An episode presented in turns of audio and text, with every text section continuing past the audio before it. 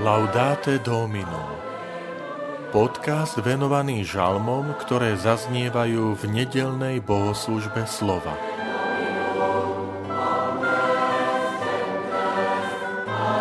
Pane, daj, aby sme počúvali Tvoj hlas a nezatvrdzovali si srdcia.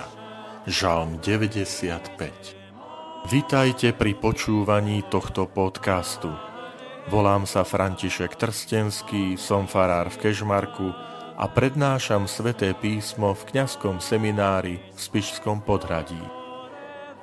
Pane, daj, aby sme počúvali Tvoj hlas a nezatvrdzovali si srdcia.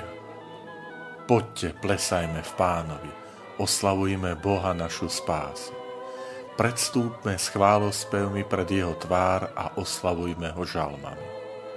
Poďte, klaňajme sa, na zem padnime, kľaknime na kolená pred pánom, ktorý nás stvoril. Lebo on je náš Boh a my sme ľud jeho pastviny a ovce, ktoré vedie svojou rukou. Čujte dnes jeho hlas, nezatvrdzujte svoje srdcia, ako v Meríbe, ako v dňoch masy na púšti, kde ma pokúšali vaši otcovia, skúšali ma, hoci moje skutky videli.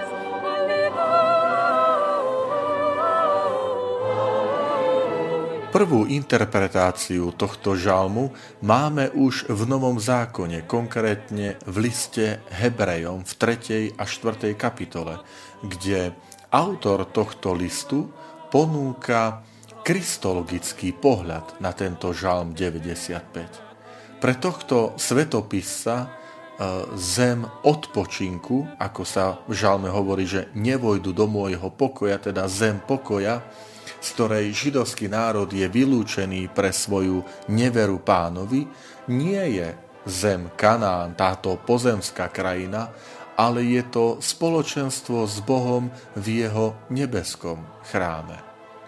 Teda E, potrebné je a pozývam vás, aby ste si otvorili aj 3. a 4. kapitolu listu Hebrejom a prečítali si interpretáciu, vysvetlenie, ktoré nám tento novozákonný svetopisec ponúka. Zaznievajú tam dve biblické lokality v žalme, Massa a Meríba. Tieto dve lokality sú spojené so vzburou proti Bohu na púšti, tak ako to opisuje kniha Exodus 17. kapitole a kniha Numery v 20. kapitole.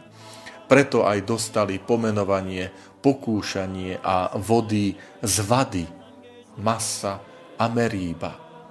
Je to vyjadrenie nevery, odporu voči Bohu. To znamená, autor pozýva eh, veriaceho človeka, aby mu bol verný, aby uznal pána za svojho nielen stvoriteľa, ale e, Boh, ktorý sa stará o jeho, o jeho život. Preto je to pomenovanie, že On je náš Boh, my sme ľudí o pastviny a ovce, ktoré vedie svojou rukou.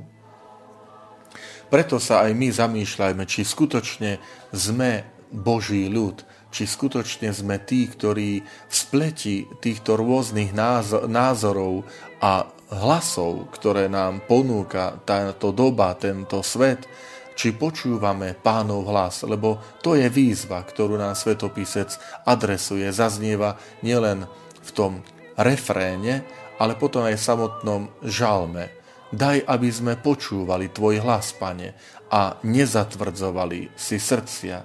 To znamená, aby sme prijímali, že Boh nám chce dobre, že Boh nás vedie aj cez púštne oblasti, aj cez rozbúrené vody, lebo chce nám dobre, vedie nás, On je náš Otec, dôverujme mu, milí priatelia, príjmime ho ako tí, ktorí ho oslavujú za to, že je našim Bohom a ktorý nám v živote ukazuje svoje veľké skutky.